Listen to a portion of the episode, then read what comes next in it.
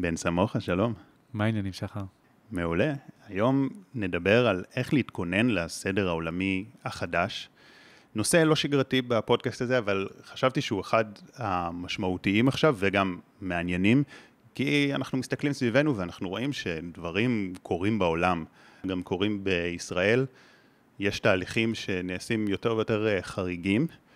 רוצה שנדבר היום גם על העבר, על מחזוריות, סייקלים של הרס ובנייה, וגם מה צופים פני עתיד, קודם כל ברמה עולמית ואז ברמה ספציפית של ישראל. וכשדיברתי איתך וכשהסברת על כל התהליכים האלה ועל הכאוס, אמרתי שוואו, זה סופר מעניין לפרק, אבל חששתי לעשות את זה כי אני לא רוצה סתם להפחיד אנשים. אבל מה שהבנתי שזה לא סתם דברים פסימיים ומפחידים, אלא שיש פה הרבה מה לעשות, איך להתכונן, אז אנחנו נתמקד כמובן גם בפן המעשי והאופטימי. אין פה שום אה, מטרה להפחיד, אלא רק ככה לקבל איזושהי תמונת מצב טובה יותר. אז אתה הסברת משהו מאוד מאוד מעניין על המחזוריות שקיימת בעולם. כן. בסופו של דבר, אנחנו רגילים לחיות את ההווה ולהסתמך על העבר הסמוך יותר. אנחנו שוכחים. אנחנו שוכחים מה הפוליטיקאים אמרו לפני חמש שנים, אנחנו שוכחים איך המלחמות השפיעו עלינו לפני מספר עשורים, ואנחנו שוכחים גם עד כמה זה משפיע ומעצב את איפה שאנחנו נמצאים היום. עכשיו, כשאנחנו בוחנים את ההיסטוריה, יש צמתים קריטיים, יש מסגרות זמן שהתהליכים שקרו במסגרות זמן האלה היו כאלה שעיצבו לא רק את החמש ועשר שנים לאחר מכן, אלא את המאה שלאחר מכן. אז כשארצות הברית אה, הצטרפה למלחמת העולם הראשונה, היא למעשה דאגה למנוע מאירופה ליפול לנאצים. זה תהליך שגרם לכך שהמאה שנים שלאחר מכן לא היו בהובלה נאצית ככל הנראה של העולם. שכן בריטניה וצרפת כבר היו במצב שהן מפסידות את המלחמה, עד שארצות הברית הצטרפה אליה. זאת הייתה צומת קריטית שעזרה לעצב מה יהיה הלאה, והמטרה שלי כאן ובסרדת המפגשים שלי, וכשאני מדבר על כאוס, היא לבוא ולהציף שאנחנו להערכתי ולדעתי הדי מבוססת, נמצאים באותה צומת קריטית עכשיו, באותה מסגרת זמן שיכולה להיות על פני דור, תכף נדבר על הספר ה-First Turning והמשמעויות שלו והמחזוריות שלו, יכולה להיות על פני כמה שנים בודדות, אבל בדרך כלל השנים האלו רוויות ביותר צנע, זאת אומרת, תקופה שבה אנחנו צריכים להיות יותר שמרניים, יותר זהירים, יותר uh, פוחדים מסיכון, uh, לא למהר לקבל החלטות, פשוט לשמור על עצמנו. אה, ולצערי הרב, גם הרס, שרואים אותו בא לידי ביטוי היום במלחמה בין רוסיה ואוקראינה, בקריסתה של סרי לנקה פנימה, באיומים של מלחמה בסין בטיוואן, במצב הגיאופוליטי של ישראל, שמוקפת באויבים ואנחנו רואים את ההתחממות עם חיזבאללה ועם איראן, וכל התהליכים האלה בעצם מתכנסים לצומת אחד שהולכת בעיניי לא רק לעצב את העשור הקרוב, אלא את המאה שנים קדימה, לפחות. עכשיו, שאלת על המחזוריות. אז יש הרבה דרכים לגשת למחזוריות הזאת. למשל, ריי דליו, שהוא משקיע מאוד מפורסם, אה, מנהל קרן ההשקעות ברידג'ווטר אסוסייטס לשעבר, שהיא אה, ניהלה בשיא שלה מיליארדי דולרים. הוא עשה איזושהי בדיקה היסטורית על פי המון המון קריטריונים שונים, חינוך, דמוגרפיה, כלכלה, כסף, תרבות, הרבה מאוד דברים, על מה משפיע על אימפריה כשהיא צומחת וכשהיא כושלת. אז אם אנחנו ניקח את זה על בסיס ההיסטוריה, היו לך הרבה מאוד אימפריות ב-400-500 שנה האחרונות, הספרדית, הצרפתית, הבריטית, ההולנדית, והן כולן חוו עלייה ואז נפילה. לטענתו, אנחנו הגענו לסוף המחזוריות של האימפריה האמריקאית, ולמעשה, אם ארצות הברית רשמה את הפיק שלה כאימפריה לפני עשור או שניים, היסטורית, כי זה בסופו של דבר מסגרות זמן ארוכות, אז סין כבר נמצאת בעלייה, וזו כמובן התזה שלו, שבאופן אישי אני לא מסכים איתה. כלומר, אני לא נמצא במחנה שהוא אה, חושב שסין תהיה האימפריה הבאה. אבל אני חושב שיהיה מעניין יותר לצלול ל-Fourth Turning. The Fourth Turning זה ספר של שני היסטוריונים, שמם ניל האו וויליאם סטראוס, והוא מדבר על הפנייה הרביעית בתרגום ישיר, אבל על הדור הרביעי מתוך ארבעה דורות, ש... על פי איך שהם בחנו את ההיסטוריה, על פי הדמוגרפיה, על פי המבנה של האוכלוסייה והגילאים של מי שמעצב את הדור הזה, אנחנו חווים מחזורים בין 20 ל-30 שנה כל מחזור, שזה תואם דור בדמוגרפיה.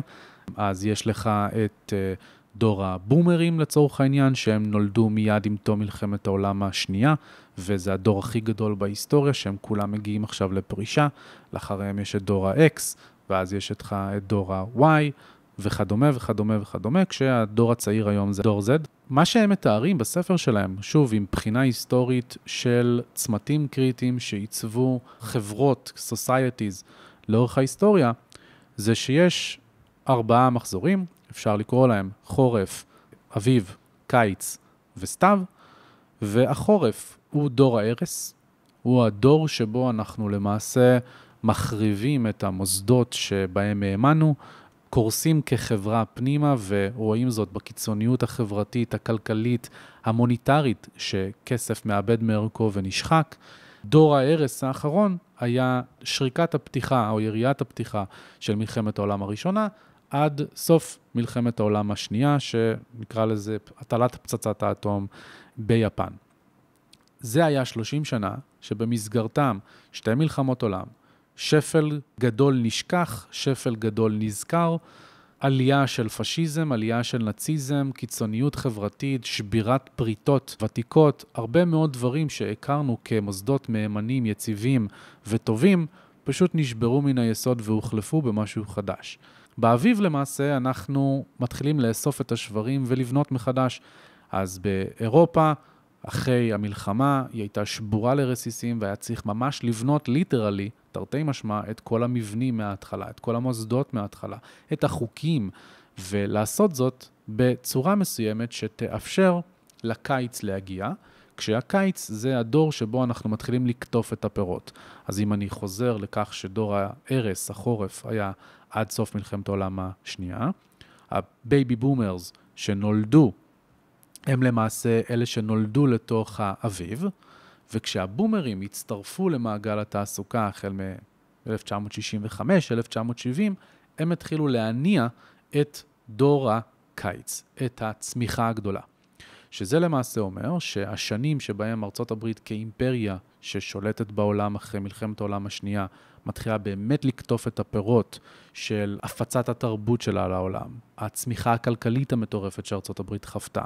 כל הדברים האלה קרו במסגרת הזמן של דור הקיץ, בין באזור 1965-1970 עד שנות ה-90 המאוקדמות, אמצע שלהם. הדור הבא הוא, מה מגיע אחרי הקיץ? כמובן הסתיו, וזה הדור שלמעשה חווה הסתעפות, divergence. זה אומר שתרבות המערב במיוחד, שהיא זאת שנהנתה מרוב הצמיחה של הקיץ, חשבה, ועדיין חושבת, שהיא המשיכה לצמוח, שהכל טוב ויפה, ואנחנו מודרניים, ואנחנו עסוקים באיזה מגדר אני, והאם אני צריך אה, להילחם במשבר אקלים, או כל מיני דברים שגורמים לנו לשכוח שיש פה כאן ועכשיו אה, אוכל שאנחנו צריכים לשים על השולחן, וגג שאנחנו צריכים לשים מעל הראש, ואנחנו מתעסקים בכל כך הרבה דברים שמרחפים מעל זה ומסיחים את הדעת שלנו, כי אנחנו לא שמים לב שהשטיח נשמט לנו מתחת לרגליים, עד שזה הוביל ל... דור ההרס ולחורף מחדש. עכשיו, ניל האו, ההיסטוריון שכתב את הספר, התזה שלו היא שדור ההרס התחיל עם השפל הכלכלי הגדול או עם המשבר הכלכלי הגדול של שנת 2008. למעשה, לדבריו, מאז החברה והמדינות והגיאופוליטיקה לא חזרו לאותם לבלים. יש אחרים שטוענים שזה התחיל עם הקורונה ב-2020, אני נמצא במחנה של ניל האו, שזה, חושב, שזה התחיל ב-2008, ואם ככה, אנחנו נמצאים בערך באמצע הדרך של דור ההרס, ולפני, לצערי הרב, ההרס האמיתי, שהתחיל ככל הנראה עם פלישתה של רוסיה לאוקראינה, והולך ומתרחב למקומות נוספים בעולם, כאשר כיום יש לך גם קונפליקט בסודאן שמגובה על ידי שני הצדדים, המערב מצד אחד, רוסיה מצד שני, ניגריה, ניג'ר ואזור uh, מערב אפריקה, שרווי במשאבים טבעיים, במשאבי טבע, באנרגיה, ולכן צרפת עכשיו בוחנת התערבות צבאית באותן מדינות, ועוד פעם אותו תהליכים קורים, תהליכים ששכחנו שקרו גם במלחמת העולם הראשונה והשנייה, ואנחנו חווים אותם כיום. עכשיו אמרת גם משהו מאוד מעניין על העלייה של האימפריה האמריקאית, וגם על מתי התחיל הסתיו, ואני אשמח ככה... כן. אז בזה. פה זה כבר אה, יותר drill down, יותר כניסה לעומק של איך בפועל הדורות האלה היו נראים כשאנחנו מסתכלים על המאה השנים האחרונות, ואכן האימפריה הבריטית היא זו שנכנסה למלחמת העולם הראשונה והשנייה בתור האימפריה המובילה החזקה, אבל ארצות הברית היא זו שיצאה ממלחמת העולם השנייה בתור, בתכלס, almost the last man standing, כאשר ה-other man standing הייתה ברית המועצות. עכשיו, בתום מלחמת העולם השנייה, לא היה ידוע מה הולכים לעשות עם ברית המועצות, שאידיאולוגית, ערכית, מדינתית, היא פשוט הפוכה כמעט לחלוטין מאיך שבארצות הברית ובבריטניה הסתכלו על העולם, בתור אלה שישבו בברית החזקה שנלחמת בנאצים ובשלוחותיהם. כשנגמרה מלחמת העולם השנייה, סטלין והרוסים, ברית המועצות, דחפו מאוד מאוד חזק להשתלט לצורך העניין על uh, מזרח ברלין, לדחוף כמה שיותר גיאוגרפית כדי להשתלט על כמה שיותר שטח ולהגדיל את האחיזה, על אחת כמה וכמה כי הם ראו שכבר הנאצים מפסידים. והמערב ניסה לפעול באותו אופן, אבל פחות היה להם את הכוח אדם ואת המשאבים לעשות את זה בצורה עוצמתית, כמו שברית המועצות עשתה. אז המדיניות של ארה"ב, בשונה מאימפריות העבר, הייתה הפוכה. ולמה אני מכוון? בדרך כלל כשאימפריה מנצחת באיזושהי מלחמה ומרחיבה את הזרועות שלה, היא מתחילה לגבות מיסים מהשלוחות החדשות שלה. היא מתחילה לקחת עבדים ולנצל את משאבי הטבע ולנצל כל מה שהיא יכולה. למה? כי לאימפריה יש בסיס, הבסיס הזה הוא בניו יורק או בוושינגטון, תלוי מאיזה זווית אתה מסתכל על זה. אני אטען שזה הרבה יותר ניו יורק מאשר וושינגטון. ארה"ב באה ואמרה, וואלה, יש פה אויב נוסף, שבעצם עד לפני שנייה היה בעל ברית, אבל עכשיו, מאחר ואנחנו לא משדרים על אותו גל, הוא אויב. האויב הזה מתחיל להתקרב לאוקיינוס האטלנטי. בעצם ברית המועצות רצתה להקים בסיסים על האוקיינוס האטלנטי, להשתלט על בסיסים שהם בעלי יציאה לעבר ארצות הברית. ועשתה תהליכים גם בווייטנאם ובמקומות אחרים בעולם, בקוריאה, כדי להרחיב את הזרועות הקומוניסטיות ליותר ויותר מקומות. ארה"ב הבינה שהיא חייבת להקים בלוק, התנגדות, לא רק ברית ערכית שחולקת את אותה אידיאולוגיה, אלא מגן פיזי שבא ואומר, אתם תצטרפו לברית שלי, אני אדאג לכם להלוואות ולמענקים שתוכלו לבנות את עצמכם מחדש אחרי המלחמה, ואני אדאג לכם לשוק שתוכלו לייצא אליו, כולל הבטחת נתיבי הסחר. אז אני אוכל לדאוג שכל הסחר שלכם מגיע אליי בלי בעיה, וזה ייתן לכם את הפוש שאתם צריכים כדי להצמיח את התעשיות שלכם מחדש. וכך בן לילה, ב-1944, גרמניה חתומה על הסכם ברטן וודס, שמצמיד את הדולר לזהב ואת המרק הגרמני של מדינה שעדיין באותו מועד נלחמת בצד השני, פתאום הפכה להיות צמודה לדולר. והיא עשתה זאת מכיוון שהיא קיבלה שוחד מארצות הברית, לצד מדינות נוספות, פשוט לשמש בתור בלוק חוסם של ברית המועצות ולא לאפשר לקומוניזם להתרחב לעוד מקומות שמאיימים גיאופוליטית על ארצות הברית. זה בעצם זווית היסטורית מעניינת למה אפשר לאביב לקרות באופן שבו הוא קרה. כי ללא הבטחת נתיבי הסחר, ללא הגיבוי הצבאי של ארצות הברית שנכנסה למלחמה בקוריאה ב-1951, נכנסה למלחמה בווייטנאם, היא ניסתה כבר מ-1960, בפועל זה קרה מ-67, היא עשתה את המלחמות האלה, היא לקחה בהן חלק כדי להגן על מדינות השוחד, להם היא התחייבה שהיא תהיה שם במקום, בזמן, כדי למנוע מהסובייטים להשתלט עליהם. הצעד הבא, בעצם מה שהוביל אותנו לעבר הקיץ, זה הצעד של סין.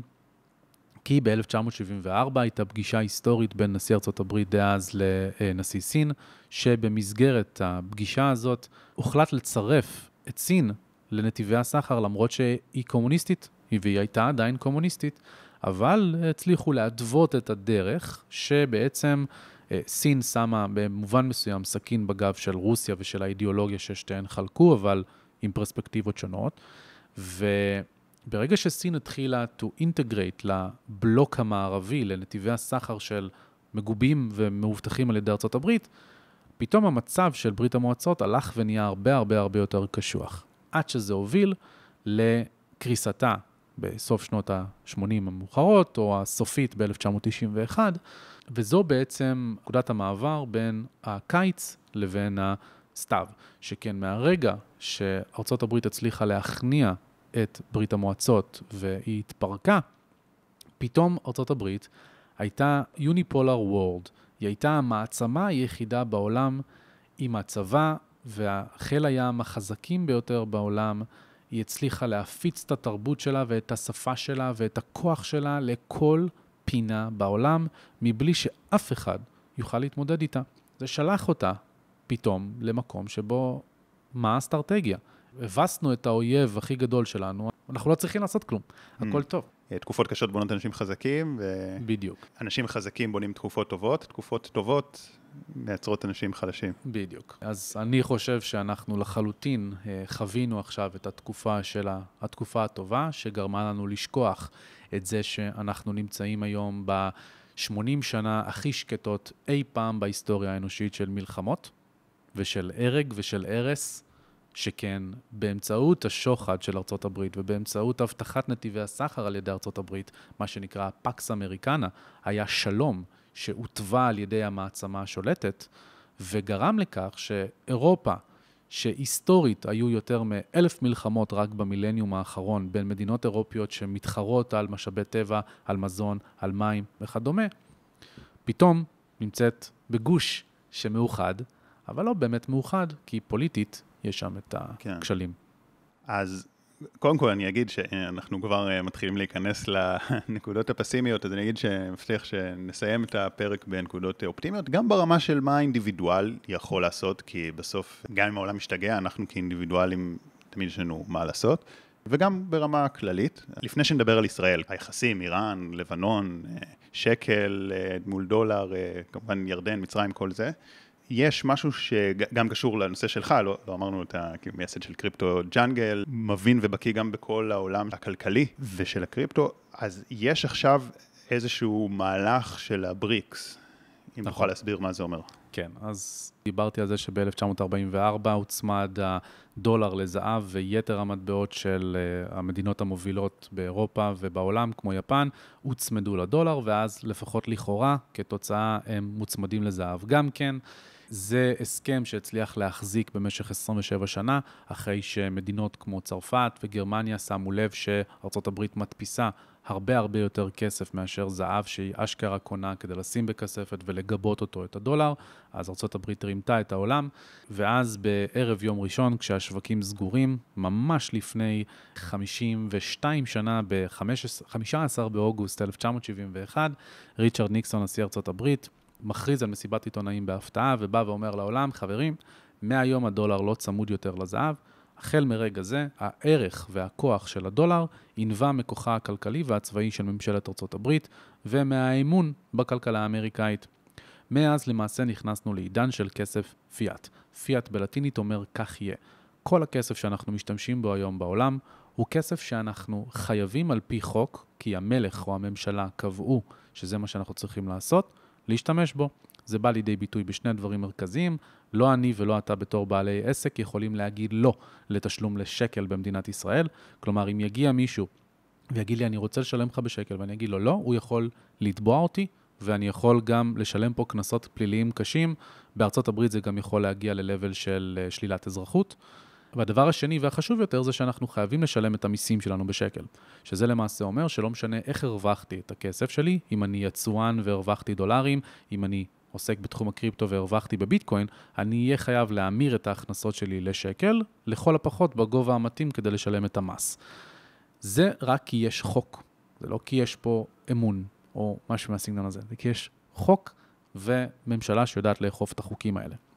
עכשיו, אני מזמין את המאזינים להיכנס לאתר WTF, What the fuck happened in 1971, ממש WTF happened in 1971, כדי לקבל קצת אה, זווית היסטורית למה המשמעויות שאין שום משמעת להדפסת הכסף, לייצור הכסף ולאיך שזה עובד. אני חושב שזה חשוב להבין את התהליכים שגרמו לחברה להיראות כמו שהיא נראית היום, כשפערי ההון הם הגבוהים ביותר בהיסטוריה, כבר חצו את של 1929. תוכל רגע להסביר איך ההדפסת כסף קשורה לפערים בחברה? בטח. כסף היום הוא בעיקרו חוב. חוב שנוצר במערכת הבנקאית.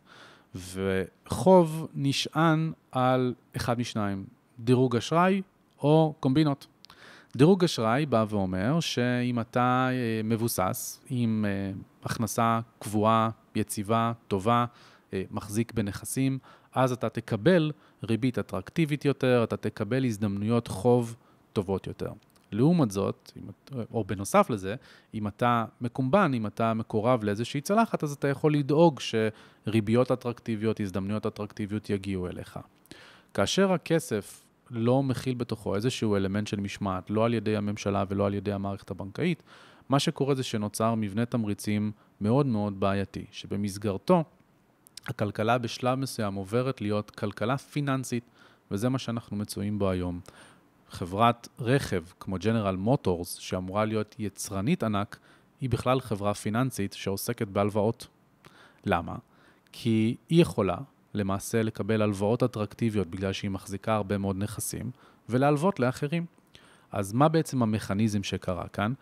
אנשים זוכרים אולי כמה שוק הנדל"ן היה בשפל לפני uh, כמה עשרות שנים, על אחת כמה וכמה ב-1971, יכולת לקנות רחוב שלם בכמה מאות אלפי דולרים, שהיום יהיו שווה ערך לכמה מאות מיליוני דולרים, תלוי כמובן במיקום, מרכז הארץ וכדומה.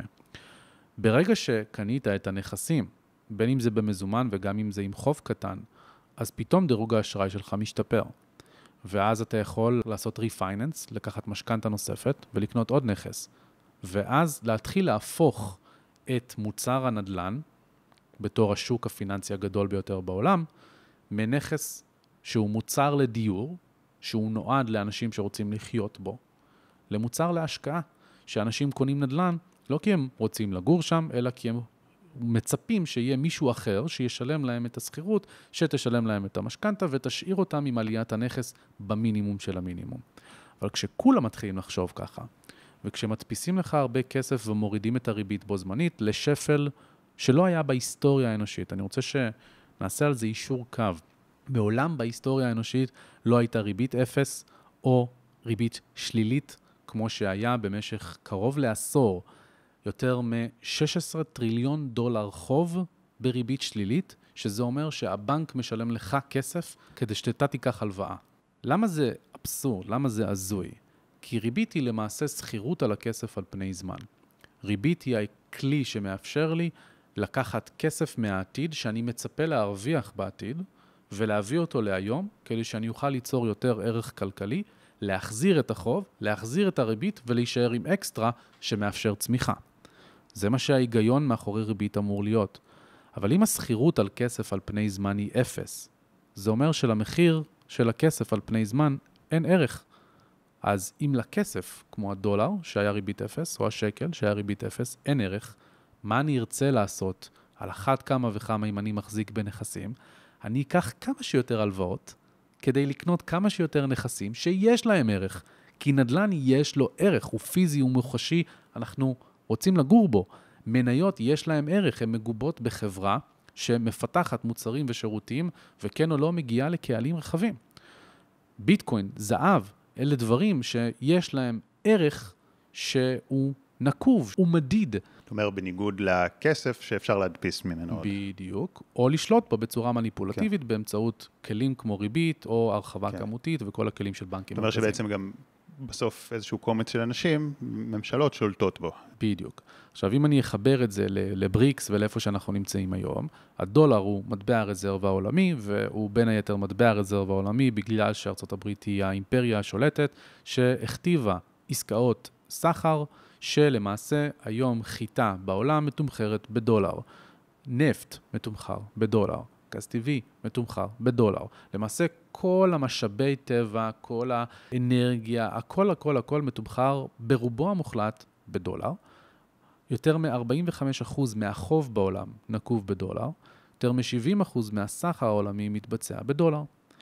זה נותן לארה"ב כוח כלכלי ומוניטרי, כוח שהיא השתמשה בו בעבר בדברים שהרגישו לנו נכונים, כמו להטיל סנקציות על איראן, כמו להטיל סנקציות על לוב או על סדאם חוסיין ועיראק, כי אנחנו בתמונה שלנו יודעים טרוריסטים, יודעים מדינות עוינות, אויבות, שזה טוב לעשות להם רע, להגביל אותם כלכלית, וזאת הפרספקטיבה ההגיונית שאנחנו נרצה להסיק. אבל כשמעצמה ענקית, כמו רוסיה, פולשת לאוקראינה, ואני לא בעד הפלישה, אני לא חושב שזה נכון, זה לא משנה. אחת מההחלטות הראשונות שהתקבלו בארצות הברית הייתה להקפיא את הרזרבות של הבנק המרכזי של רוסיה מחוץ לגבולות רוסיה. נדבר איתך על יותר מ-300 מיליארד דולר שישבו בבנקים באירופה, ופשוט הוחרמו בן לילה כי ארצות הברית יכלה. זה פתאום שולח הד שפונה למדינות אחרות שמחזיקות את הרזרבות שלהם בדולר, ואומרות, רגע, ארצות הברית, מדינת החוק, שאני סומך עליה, יכולה בן לילה, רק כי באתי להם רע בעין, להחליט שהיא לוקחת לי את כל הכסף? למה שאני ארצה לעשות דבר כזה? אז מדינות התחילו לגוון את החזקות הדולר שלהם. עד למקום שזה מביא אותנו למקומנו אנו, שיש גוש סחר שהוקם ב-2006 בצורה רשמית, הגוש הזה נקרא בריק בתור התחלה, ואז הצטרף לו ה-S, שזה בריקס. ברזיל, רוסיה, הודו, סין ודרום אפריקה, יצרו גוש סחר, הקימו בנק פיתוח שהוא מקביל לבנק העולמי ולקרן המטבע העולמית, במטרה להתחיל לקיים הסכמי סחר, נתיבי סחר בין אותם גושים, שבין היתר, אחד מהדברים שנמצאים על האג'נדה שלהם, לדבר על מטבע חדש שמיועד לגוש הזה. עכשיו, אני לא חושב שהולך להיות מונפק בשבוע הקרוב מטבע חדש של בריקס, זה לא פחות מהכרזת מלחמה.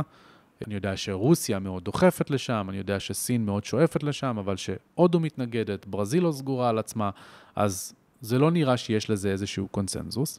אבל בינתיים יש יותר מ-40 מדינות שחלקן הן יצואניות מאוד חשובות של משאבי טבע, של סחורות, של אנרגיה, שהגישו מועמדות להצטרף לגוש הסחר הזה. אז הן רוצות לקחת חלק בברית הסחר של בריקס, ואם זה קורה, ובריקס מוציאים מטבע, אז זה אומר שהם יתחילו לסחור בבריקס על פני שימוש בדולר. עכשיו, זה לא כזה פשוט, זה הרבה יותר מורכב להבין איך מכניזם של מטבע רזרבה עולמי עובד ומהן שכבות האמון שצריכות להיות בו. אבל עצם זה שהתהליכים האלה לא רק קורים, אלא הם קורים על פני יותר מעשור, שהובילו אותנו למקומנו אנו היום, מעיד על זה, אפרופו generations, דורות וכדומה, שאנחנו נמצאים באירוע מפתח, ובאירוע המפתח הזה נכנס גם ביטקוין למשוואה. שבקונטקסט של כמובן מטבעות דיגיטליים והתפקיד שלהם בזירה הגיאופוליטית והמקרו-כלכלית, אז בסוף 2022 יצא מאמר בהרווארד שבא וקורא למעשה לכל בנק מרכזי בעולם, בגלל הסנקציות על רוסיה, להחזיק ביטקוין בתור מטבע דיגיטלי שלא נשלט על ידי אף מדינה, על ידי אף אדם, שיודעים כמה ביטקוין יש, מתי הם הולכים להיווצר, איך הם הולכים להיווצר וכדומה, ופתאום הוא הופך להיות נכס רזרבה מצוין, אלטרנטיבה במובן מסוים לזהב, שהוא נגיש יותר, זמין יותר, נזיל יותר וכדומה, והוא לא מצריך את העלויות של השמירה הפיזית שזהב מביא איתו. מהקונטרה, גם זהב, אם אתה תלך ותסתכל על רכישות הזהב של בנקים מרכזיים בחמש השנים האחרונות, אתה תהיה בהלם. אותם בנקים מרכזיים שהנגידים שלהם עולים במסיבות העיתונאים ואומרים לזהב אין ערך. הוא כלום בפיתה ביחס לדולר, ביחס ליין, ביחס ליורו, אנחנו לא צריכים אותו. הם קונים זהב בקצב פשוט היסטורי ומטורף שכבר חצה את של 1971, שזה מעיד שמשהו קורה בכסף שלנו, השטיח נשמט מתחת לפני הכסף והמחזוריות גם שם, כשכל הממשלות נמצאות, במיוחד במערב, בחוב מפלצתי, מעיד על כן. הרבה מאוד בעיות. אז שוב, כמו שאמרתי, אנחנו נגיע גם לישראל, אבל מעניין אותי לשאול לגבי השערות צופות פני עתיד בהקשר של המטבע, בהקשר של הדולר, בהקשר של הבריקס. כן. עשר שניות וממשיכים. רק רציתי להגיד שבתיאור למטה יש קישורים למאמרים, מדיטציות ומדריכים רלוונטיים, וקישור לאינסטגרם ולקבוצת הוואטסאפ הסגורה. שווה להצטרף, ממשיכים. אז יש לי בעצם כמה תחזיות, שכבה נוספת זה עוד מטבע דיגיטלי שנכנס למשוואה, וזה, הראשי תיבות זה CBDC, Central Bank Digital Currencies, מטבע דיגיטלי של בנק מרכזי. אני יודע לומר שכל בנק מרכזי היום בעולם, כולל בנק ישראל, נמצאים במחקרים מתקדמים, בפיילוטים של השקה של דבר כזה, וההמלצות מלמעלה, מהגופים שבאמת מנהלים את המשחק, ה-Bank of International Settlements, שזה הבנק המרכזי של הבנקים המרכזיים, קרן המטבע העולמית, הבנק העולמי, אלה גופים של אינדיבידואלים שלא נבחרו לא על ידי ולא על ידך או על ידי אף אחד בעולם, הוקמו בתור uh, גופים שחיים במובן מסוים מחוץ לרגולציה ואיכשהו מכילים את הרגולציה בעצמם, והם מאוד מאוד דוחפים להקמת CBDC, מטבע דיגיטלי של בנק מרכזי. שזה בעיניי משהו מאוד מאוד מטריד, אבל מגמה כן. מאוד ברורה. אולי תסביר מה ההבדל בין ביטקוין לבין CBDC. אז ביטקוין הוא מבוזר, הוא לא נשלט על ידי אף אחד, הוא גלובלי בנייצ'ר שלו, הוא, יש לו חוקים ידועים מראש, כתובים בקוד פתוח, שכל אחד יכול לקרוא, לנסות לפרוץ, לנסות לתקוף, לעשות מה שהוא רוצה. מטבע דיגיטלי של בנק מרכזי הוא הרבה יותר איום על המערכת הבנקאית, כלומר, הוא בפוטנציאל שלו יותר מנסה להחליף את התשתית שדיברתי עליה, על זה שרוב הכסף היום בעולם נוצר כחוב על ידי הבנקים, אז אם אתה הופך את התשתית מלמטה ל-CBDC, אתה יכול ליצור אלימנטים חדשים בכסף שלא היו קיימים קודם לכן. אתה יכול להכניס למשוואה, לצורך העניין, פג תוקף על הכסף שלך.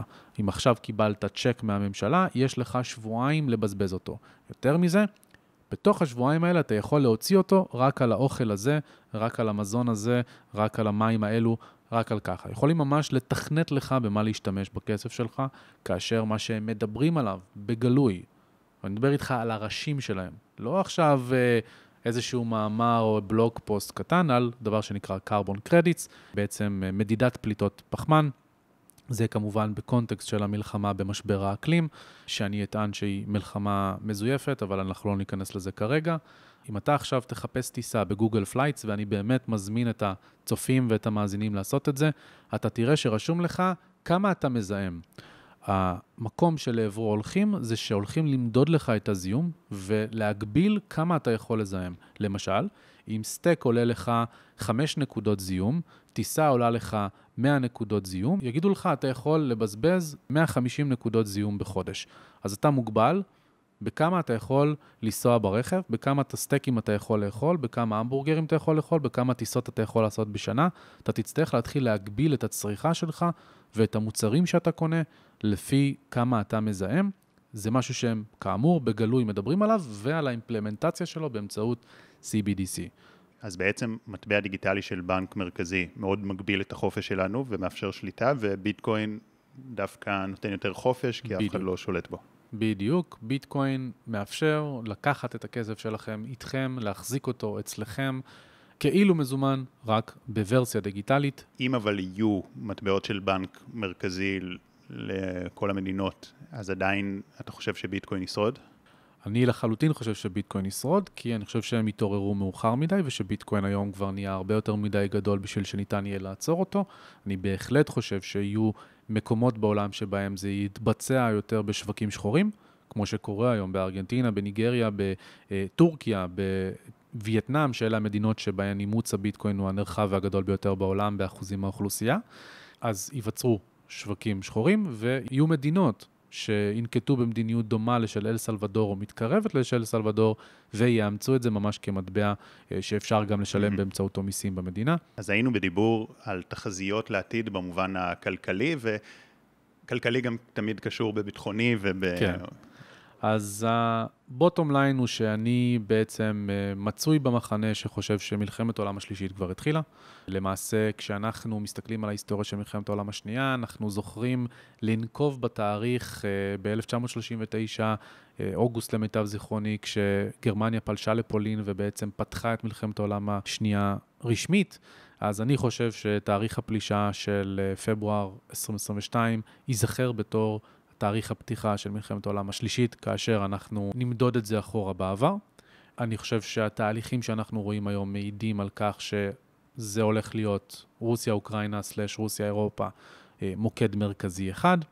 ישראל, איראן זה המוקד השני, וסין וטיוואן זה המוקד השלישי. סין היום עושה אה, צעדים פשוט סופר סופר מטרידים בהכנה למלחמה, מאוד מאוד מטרידים, אה, ברזולוציות של... מתן דירוג חברתי גבוה יותר, אם אתה תתחיל לתרום יותר דם, כי ממלאים את מאגרי הדם שלהם ברמה של הקמת בוב שלטרים מטורפים.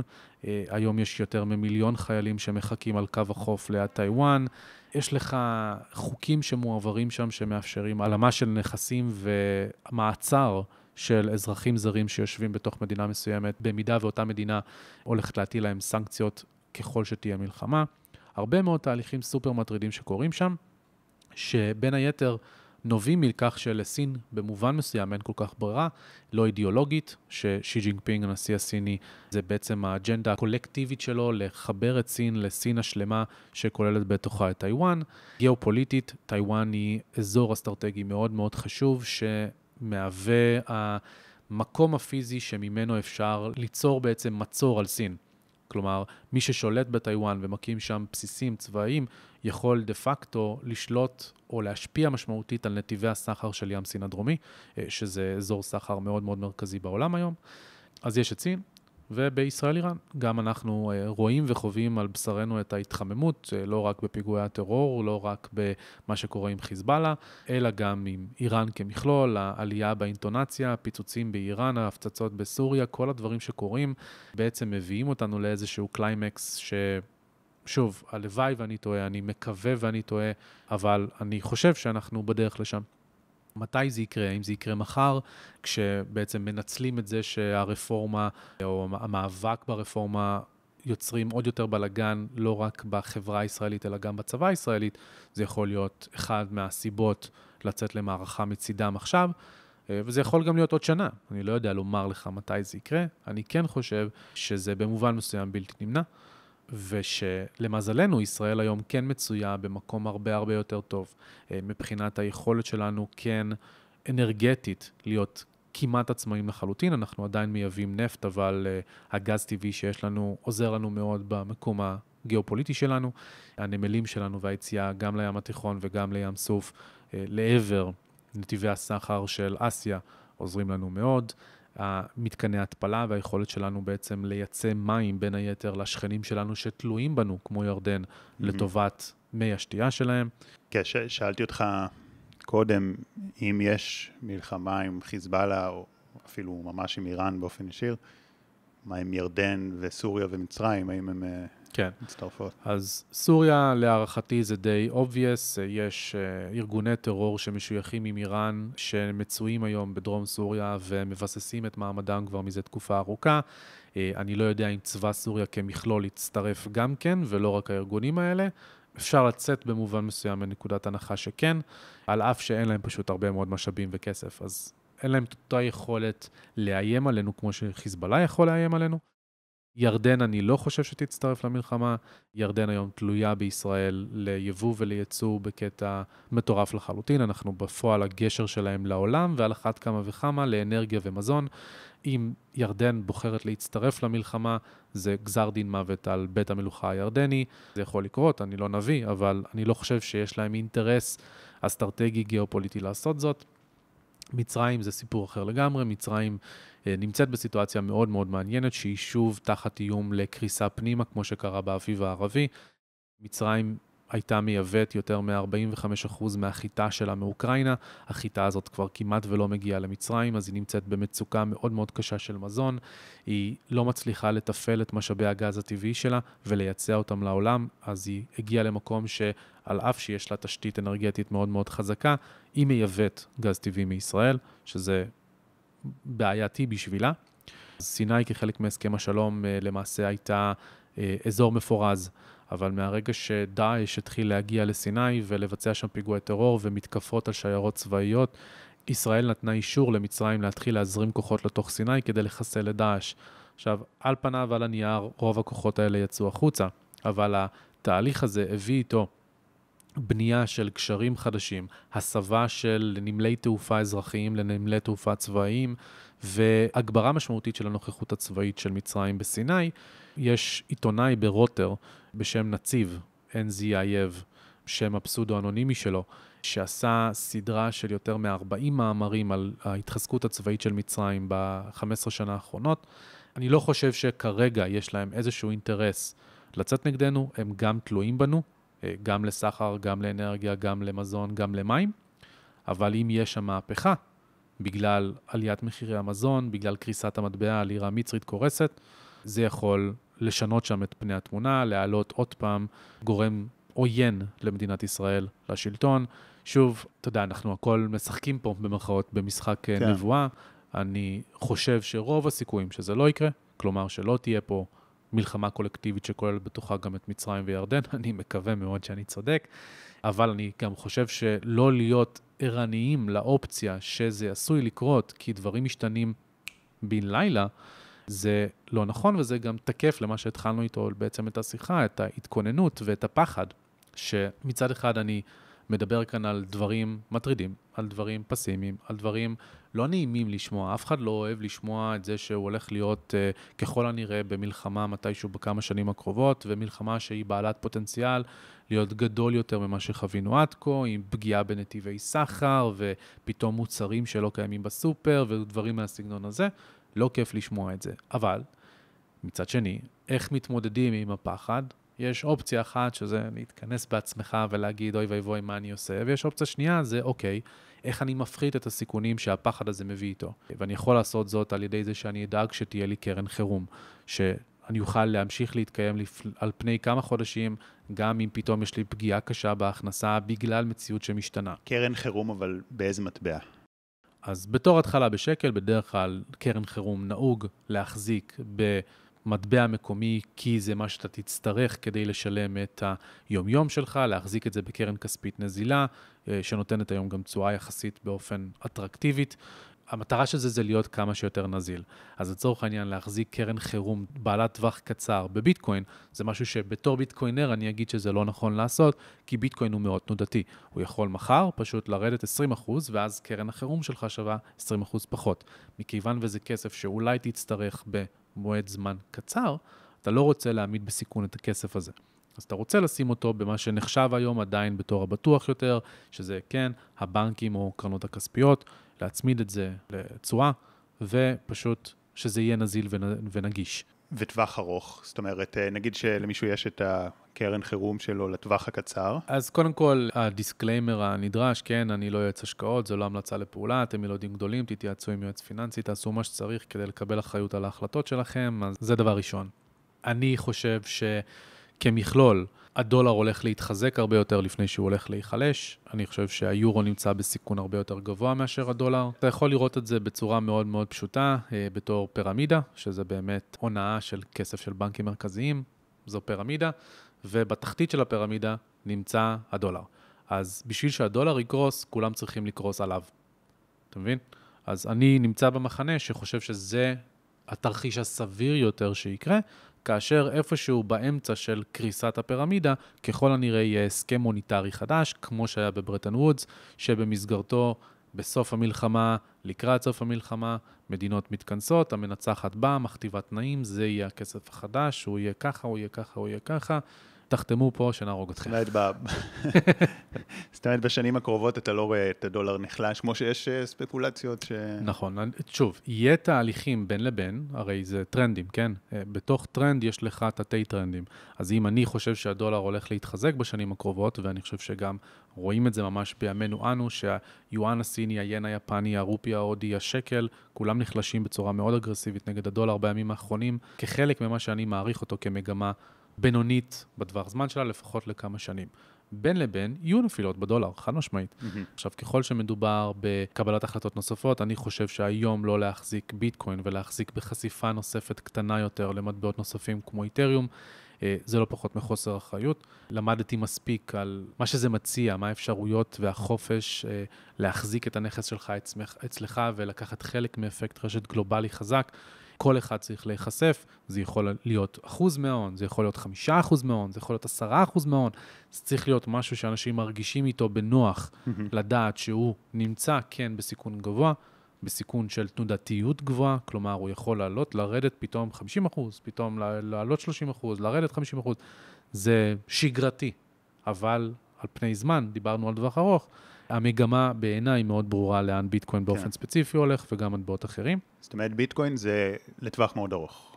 כן. אפשר לעשות גם את המסחר, אבל המסחר, אני לא אהיה הבן אדם שיגיד לך שכל אחד צריך לסחור. כן, זה מי שממש זה, מתעסק בזה. זה ללמוד את זה לעומק, להבין מה זה ניהול סיכונים, מה זה אומר להיות רווחי בתוחלת. הרוב המוחלט של האנשים, בטח ובטח אלה ששואפים לעשות זאת בצורה יומיומית, כן. כתעסוקה, מפסידים כסף. כן, לא כאיזה טריק להתעשרות מהירה, רק אם לומדים את זה, אבל כן, כולם, אתה אומר, יכולים להחזיק לטווח ארוך. בדיוק. בכמות אה, הגיונית יחסית מה ל... שמרגיש נוח, אתה הולך לישון בלילה, ואתה מרגיש שאתה מזיע, כי, כי אתה, יש לך הרבה כסף בביטקוין, ו- ואולי הוא ייפול 10% בבוקר, אז זה לא בריא. זה אומר שאתה חשוף יותר מדי, אתה צריך למכור לא מעט ממה שיש לך. אתה צריך להרגיש בנוח עם זה שמבחינתך הכסף הזה הלך. אז אם בעוד עשר שנים אני אהיה צודק, אתה תהיה צודק בתזה שלך ללמה מלכתחילה לקנות את הביטקוין, אז אתה תהיה במקום כבר הרבה יותר טוב מהבחינה הזאת, כי ככל הנראה שהוא לא רק יצליח, אלא גם יצליח מאוד, אם הוא עדיין יהיה פה עוד עשר שנים, מהמם. שזו כמובן התזה שלי. מה עם נדל"ן בישראל, אירופה, ארצות הברית? אז נדל"ן זה סוגיה מורכבת. אני קודם כל אגדיל ואומר שאני לא מגדיר את עצמי בשום אופן בתור איזשהו מומחה לנדל"ן, אני לא מבין את המיקרו של השוק בצורה מספקת, אני אכן מודע למקרו של השוק. המקרו של השוק כמובן מדבר על מה משפיע מלמעלה על מחירי הנדל"ן, ובמקרה הזה אני חושב שהנדל"ן נמצא בקראנץ', במחיצה מאוד מאוד אגרסיבית ומאוד מאוד בעייתית. אני לא יודע להיות הנביא ספציפית לנדל"ן, זאת אומרת, תגיד לי, דבר איתי על הנסדק, אני אגיד לך, אני חושב שהנסדק הולך ליפול עכשיו לפחות על פני חצי שנה. לנדל"ן, אני כן יכול להגיד שהמאפיינים שאפשרו לו להגיע לגבהים ההזויים שהוא נמצא בהם היום, שבעיניי זו לחלוטין בועה, שנמדדת... בכל העולם? בכל העולם. היא נובעת ממה שדיברנו עליו קודם לכן בכסף. הריבית אפס. בדיוק. ופתאום הריבית עולה, ולא רק שהריבית עולה, אלא גם האינפלציה באמת הגיעה לפי מדד המחירים לצרכן, ולא שזה מדד שקרן, אבל לא לפי אינפלציה מוניטרית, הדפסת כסף. עכשיו, המשמעות של האינפלציה חוזרת באה ואומרת שאין דרך חזרה לריבית אפס. אי אפשר להחזיר את הריבית כשיש לך אינפלציה גבוהה לאפס. כי זה גזר דין מוות פוליטי, גם לנגיד הבנק המרכזי וגם לממשלה. כי אתה בעצם בא ואומר לאזרחים, אני גונב אתכם. היי. ולכן הריבית הולכת להמשיך להישאר גבוהה ולהישאר גבוהה על פני זמן, כי גם השינויים הנוספים שדיברנו עליהם, מלחמה, פגיעה בשרשראות האספקה ובנתיבי סחר, פגיעה בתפוקת אנרגיה וההבאה של האנרגיה הזאת ליתר העולם, זה מייקר מחירים. נפט וגז טבעי נמצאים בכל דבר שאתה רואה היום בחדר, היה ערימות של חביות נפט שמעורבים, בשולחן הזה, במיקרופון, בספל, בזה, בזה, מה שאתה לא רוצה, יש פה נפט, ואתה צריך להשיג את הנפט הזה איכשהו. אם היום אנחנו נכנסים למלחמה קולקטיבית שבמסגרתה ארצות הברית כבר לא השוטר העולמי ומאפשרת לכל חבית נפט לעבור בניחותא אה, ממקום למקום, זה יוצר פה בעיות וזה מייקר מחירים ומונע מהריבית לרדת חזרה למטה, ולכן כל האנשים שקיבלו את המלצות היועצים על זה שהנדל"ן תמיד יעלה כי האוכלוסייה תמיד גדלה, וככה, שזה אגב לא נכון ברוב מקומות העולם, כן? הדמוגרפיה בגרמניה, בצרפת, בארצות, בסין בכלל, ביפן בכלל קורסת לחלוטין. בישראל באופן ספציפי, כנראה שיהיה איזשהו פילוג בנדל"ן. יהיו לך נכסים בתל אביב, ברמת גן, בגבעתיים, שזה מרכז הארץ, ימשיכו או לעלות או לרדת משמעותית פחות. אבל יהיו מקומות שבהם אנשים חשבו שהם עושים השקעה, מינפו את עצמם בצורה מאוד מאוד דרמטית. אני מכיר באופן אישי המון המון אנשים שהלכו ולקחו לא רק את המשכנתה מהבנק, אלא בשביל ההון העצמי, הם הלכו, לקחו הלוואה מהקרן השתלמות שלהם או מהביטוח שלהם, כדי להעמיד את זה בתור ההון העצמי. זה מינוף על מינוף על מינוף, שכל המינוף כן. הזה כולל בתוכו ריביות עולות. אולי זה אגב גם באמת המסקנה, כי נדל"ן כנראה כן יהיה בו איזושהי יציבות, אה, אתה יודע, אם באמת קורים אה, דברים אה, מאוד קיצוניים, אבל כשאתה ממנף על מינוף על מינוף על מינוף, פה אתה כבר אה, חי בסטרס וחרדות. ויש לך שכבה נוספת להכניס למשוואה, וזה השכבה של מגבלות תנועות הון. לפני שבוע יצאה הודעה שרשות שוק ההון אה, רוצה למנוע מקרנות הפנסיה להעביר כמות מסוימת של כספים לחו"ל. למה? כי אה, בעצם במהלך החצי הראשון של 2023, אזרחים ישראלים רבים החליפו, שינו את מסלול הפנסיה שלהם להיות הרבה יותר עוקב מדדי מניות. מה זה אומר? זה אומר שכסף יצא מהבורסה הישראלית, כמה עשרות מיליארדי דולרים, עזבו את ישראל והפכו להיות מושקעים בחו"ל. אז הצעד של רשות שוק ההון, ביטוח וחיסכון היה צעד של הגבלות תנועות הון. פתאום מונעים מגוף ענק כמו פנסיה, שמחזיק מאות מיליארדי שקלים שלי ושלך, להוציא את הכסף מהמדינה. אני לא יכול אז- עכשיו להעביר את הפנסיה שלי. אתה לעסק. יכול, עדיין אפשר, אבל עם הרבה יותר מגבלות, עם הרבה יותר, סכומים יותר נמוכים, לקופות יותר ספציפיות. עכשיו, אני חושב, וגם פה ההיסטוריה מגבה אותי, שהזמן ש... הזמנים שבהם אנחנו נמצאים, אלה זמנים שבהם הפוליטיקה הופכת להיות הרבה יותר מונעת השמרניות על הכלכלה הפנימית, שזה אומר שהולכים לפגוע ביבוא כדי לחזק את התעשייה המקומית, הולכים לשים חסמים להוציא כסף מהמדינה, דרך הפנסיה שלך, או לצורך העניין, אם אתה רוצה להשקיע בנדל"ן בחו"ל, פתאום יוסיפו לך מיסים חדשים. משהו שיכול לקרות ממש בחודשים הקרובים. לא חושב שזה בחודשים הקרובים, אבל כי ישראל, טפו טפו טפו, במצב כלכלי באופן יחסית טוב, והמגזר הממשלתי בישראל הוא עם יחס חוב לתוצר שהוא לא דרמטי וגם מדי. רוצה שנדבר על הבורסה באמת. כן. אז היחס חוב תוצר של ישראל כממשלה לא דרמטי מדי, הוא אה, כ-65% מהתוצר. המשק הפרטי כן ממונף, אבל גם כן לא בטירוף ביחס לעולם. יש לנו פה פלוסים בכלכלה המקומית, ויש יותר מ-300 מיליארד דולר רזרבות של בנק ישראל שמוחזקות אצלו. אז על פניו, יש לנו פה כמה כריות ליפול עליהן לפני שאנחנו מגיעים לתרחישים היותר קיצוניים שעליהם דיברתי, ולא בטוח שבכלל שנגיע אליהם.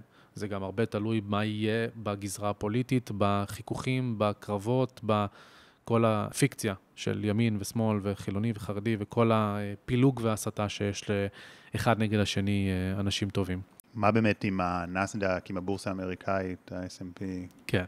אז באופן כללי, התזה שלי שאני היום יוגדר בתור perma bear. permanent bear זה אומר שאני מישהו שכבר על פני יותר משנה, דובי מאוד על השוק. דובי זה אומר שאני צופה שהוא ירד, אה, כי הדוב תוקף מלמעלה למטה, אה, ומפיל את השוק למטה, זה שפה של וול סטריט.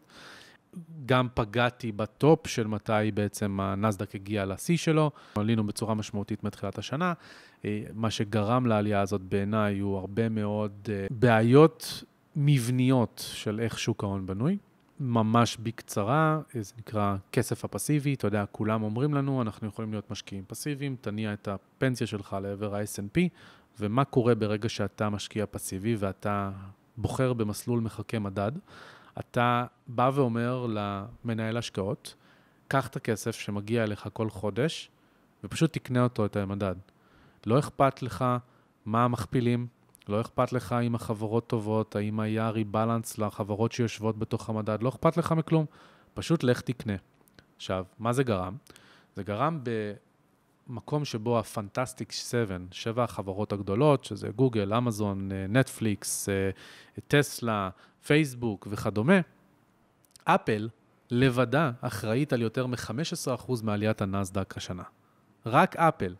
עכשיו, השבע החברות האלה תפסו כל כך הרבה מהמדד, בתקופת זמן מאוד מאוד קצרה.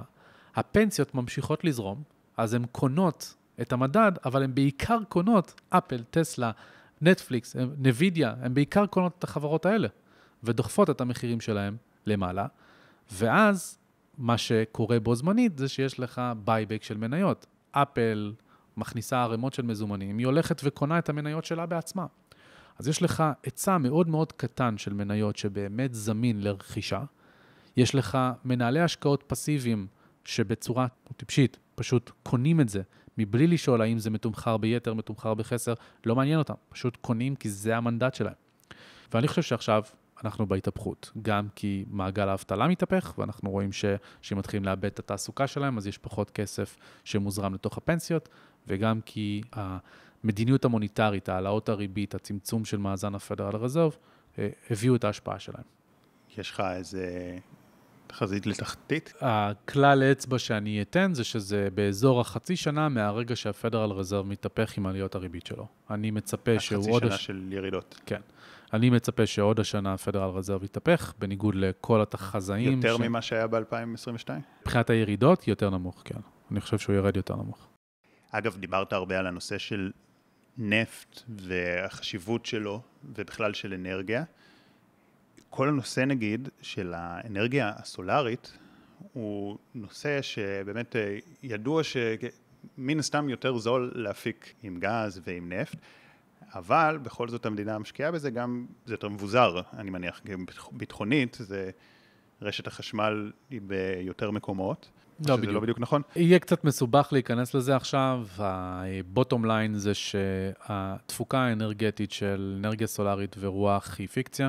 התעשייה הזאת כמכלול היא תעשייה מאוד שקרנית במהות שלה, אה, שמוכרים לנו אותה בתור התעשייה הירוקה, כשהיא לא ירוקה בשיט, סליחה על השפה, ממש ממש לא ירוקה, ממכרות הקובלט בקונגו, שמנצלים שם ילדים ונשים שאיחרו בידיים שלהם את המתכות הנדירות שנדרשות על מנת לפתח את הפאנלים הסולאריים, מכמויות הפחם, הנפט והגז טבעי שמושקעות בהפקה של הפאנלים ושל תרכובות כימיות וביולוגיות כאלה אחרות שצריך לכלול בתוך הפאנל, מהתלות בסין, שאחראית על מונופול כמעט בכל משאבי הטבע הנדרשים ובכל תהליכי הזיקוק הנדרשים להפקת הפאנלים הסולאריים, שמיוצרים במחוז שינג'אן בסין, ששם יש גטאות לטיבטים ולמוסלמים אוגורים, שהם אלה שיושבים בגטו, במחנות עבודה, ומייצרים לנו את הפאנלים הסולאריים. וואי.